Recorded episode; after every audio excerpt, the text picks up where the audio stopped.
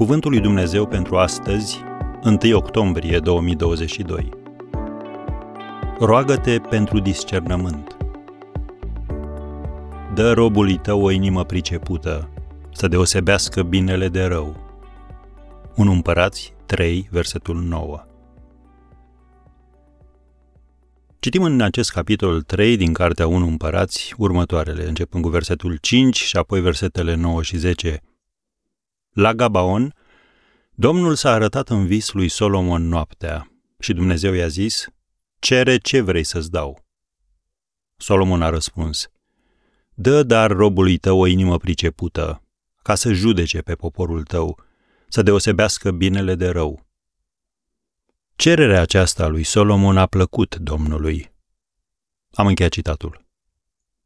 Și Dumnezeu nu doar că i-a dat ce a cerut, ci a adăugat, citim în versetul 13, mai mult îți voi da și ce n-ai cerut, bogății și slavă, așa încât în tot timpul vieții tale nu va fi niciun împărat ca tine. Discernământul l-a făcut deci pe Solomon să fie unul dintre cei mai mari împărați din toate timpurile.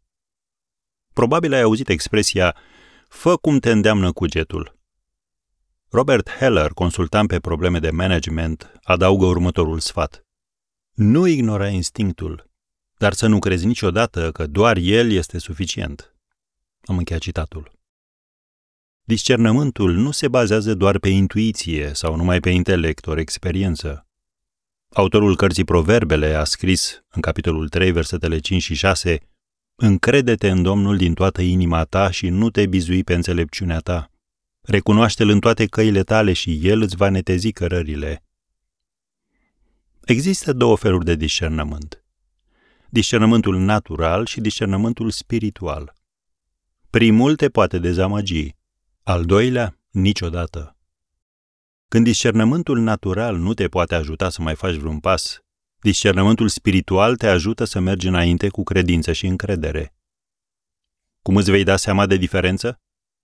Apostolul Iacov ne-a lăsat scris, în epistola sa, capitolul 3, versetul 17, Înțelepciunea care vine de sus este întâi curată, apoi pașnică, blândă, ușor de înduplecat, plină de îndurare și de roduri bune, fără părtinire, nefățarnică.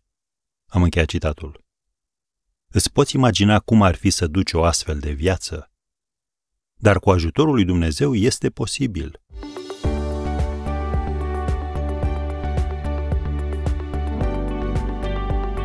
Ați ascultat Cuvântul lui Dumnezeu pentru astăzi, rubrica realizată în colaborare cu Fundația SER România.